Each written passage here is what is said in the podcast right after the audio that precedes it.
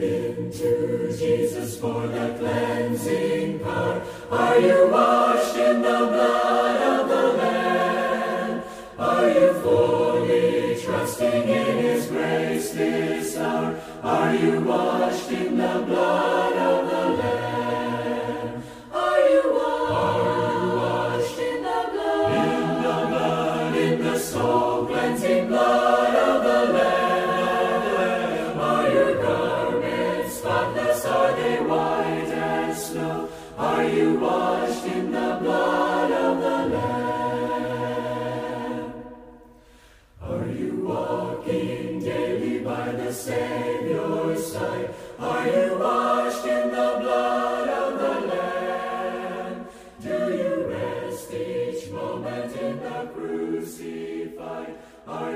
washed in the blood of the Lamb?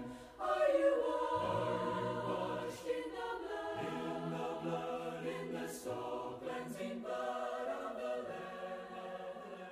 Are your garments spotless? Are they white as snow? 1889-es Kansasi sátoros tábor. 18. fejezet. Az egyház kormányzása. Második rész. Mivel Ellen White képtelen volt beszélni, A.T. Jones folytatta prédikációit az egyházi kormányzásról. Az 1 Korintus 14. rész 11-től 25-ig terjedő versekkel kezdjük, ahol arról olvasunk, hogy a korintusi gyülekezet minden másnál jobban kívánta a nyelvek ajándékát. Így Pál azt mondta nekik, hogy inkább a profétálás ajándéka után kellene vágyódniuk, mert egy ismeretlen nyelv jel lehet a hitetlenek számára, míg a proféciák az egyház megerősödését szolgálják. A nyelveken való szólás nem segítene a hallgatóságnak, ha nem lenne fordítás. Most olvassuk a 26. verstől. Itt azt találjuk, hogy hallgassunk, ha valakinek megvan a nyelvek ajándéka, de nincs fordító. Akkor mi haszna van az ajándéknak, ha kettőre van szükség ahhoz, hogy bármilyen előnye származzon? Miért nem hagyjuk, hogy csak a fordító beszéljen? Mivel a 22. vers azt állítja, hogy ez egy jel a hitetlenek számára.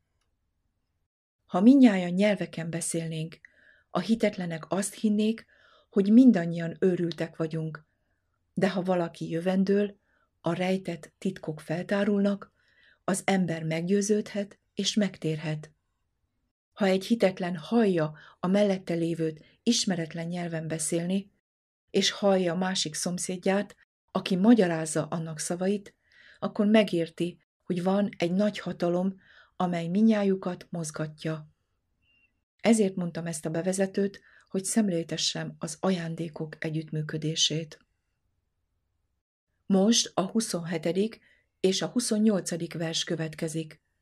Ti Isten testének tagjai vagytok, és Isten tetszése szerint helyezte a tagokat a testbe, szemléltetve az egyházat és tagjait a test szimbóluma által. A tagokat nem tetszésük szerint helyezte el, hanem saját tetszése szerint. Vajon akkor is képesek lennének a tagok jó munkát végezni, ha te vagy én tetszésünk szerint próbálnánk helyezni őket az egyházban, ahogy jónak látjuk, mint amikor Isten vezeti őket? Ha az Úr vezeti őket, akkor örülne, ha kivenném az ő kezéből a tagok irányítását? Isten helyezte a tagokat, az apostolokat, a profétákat, a tanítókat, a csodákat, a vezetőség segítőit, a nyelvek sokféleségét. Ne tekintsük tehát az utolsó között a tanítás ajándékát, mert a csodák előtt a harmadik a listán, tehát nagyobb dolog másokat tanítani Isten szavára, mint csodákat tenni. Most nyissuk a Bibliát Róma 12. fejezet 6., 7. és 8. verseihez, és olvassunk más ajándékokról, amelyek kiegészítik egymást. Lehet, hogy valaki képes tanítani, és mégsem képes bátorítani másokat, miközben másnak megvan ez az ajándék anélkül, hogy tudna tanítani. Ha közösen dolgoznak, segítséget jelentenek egymásnak. Isten megáldhatja mindkettőt külön-külön, és meg fogja áldani, de egyesülve hatalommá válnak. Akkor Krisztus egyházában nem kellene, hogy helye legyen a féltekenységnek és a haragnak. Az 1 Korintus 12. rész 31. versében Pálapostól még tovább megy, és azt írja. Törekedjetek azért értékesebb kegyelmi ajándékokra. Nem ez az Úr parancsa? Teljesítjük? Ha nem, miért nem? Olvassuk el még az 1 Korintus 14. rész első versét. Keressétek buzgón a lelki adományokat. A 12. rész első verse Nem akarom, hogy a lelki ajándékokra nézve tudatlanok legyetek.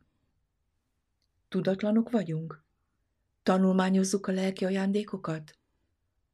Ha nem hiszünk bennük, akkor nem ismerjük meg őket, mert a hit mindig megelőzi a tudást. Ha hisszük, a vágy következik, majd törekedjetek azért értékesebb kegyelmi ajándékokra. És ezen felül megmutatom nektek a legkiválóbb utat. Tegyük fel, hogy rendelkezhetünk mindegyik ajándékkal. Milyen jó származna ebből? Semmi. Ha itt valaki tudna angyalok nyelvén beszélni, és minden más ajándékkal rendelkezne, és minden jó akarata és hite megvolna, ezek mind haszontalanok lennének. Ha mindezeket az ajándékokat csak azért szerezhetné meg, mert vágyakozik rájuk, akkor semmi haszna nem származna belőle, ha nem lenne szívében Isten szeretete, amely a Jézus Krisztusba vetett hit által lakna benne, zengő érc vagy pengő cimbalom volna. Akkor hogyan kapjuk meg, hogy hasznunkra váljanak? Isten szeretetének befogadásával. Ha csak azért kapnánk őket, mert vágyakozunk utánuk, akkor nem becsülnénk meg azokat, és nem Isten tiszteletére és dicsőségére használnánk fel. Mi akkor a szeretet, és mit csinál a szeretet? A szeretet hosszú tűrő és jóságos. Szenvedni fog, és kedves lesz mindaddig, amíg létezik. Nem lázad, és nem veszíti el nyugalmát. Ha igazságtalanul vádolnak minket, nem kellene örülnünk annak, hogy a vádak nem igazak? És nem kellene köszönetet mondanunk Istennek, hogy nem igazak? 1 Péter 2, 19-23-ig. Nincs benne semmi dicsőség, ha okkal feddenek és szenvedünk. De ha hamis vádak alatt vagyunk, és türelmesek leszünk, akkor Isten örömöt talál bennünk, és ezt Isten elfogadja. Ez Isten kegyelme, amely képessé tesz bennünket a kitartásra. Akinek igaza van, megengedheti magának, hogy várjon, és soha nem veszít, ha ezt teszi. Krisztus ebben példa számunkra.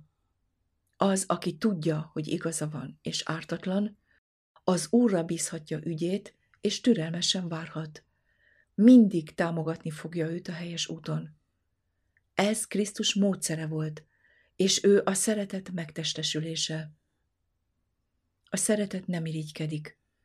Az irigység azt jelenti, ellenségeskedés, megvető tekintet, elégedetlenség valaki sikeréért, vagy magasabb pozíciójáért, általában azzal a szándékkal együtt, hogy sikertelen legyen. Tehát bárki, aki mást irigyel, bevallja saját méltatlanságát. Vannak ilyen érzéseink? Nos, ez irigység, és nem szeretet.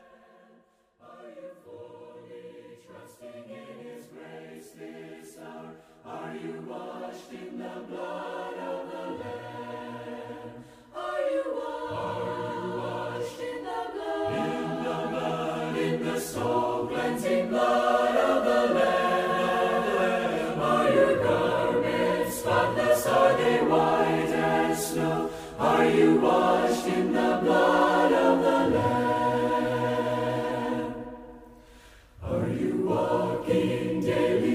the Savior's side? Are you washed in the blood of the Lamb?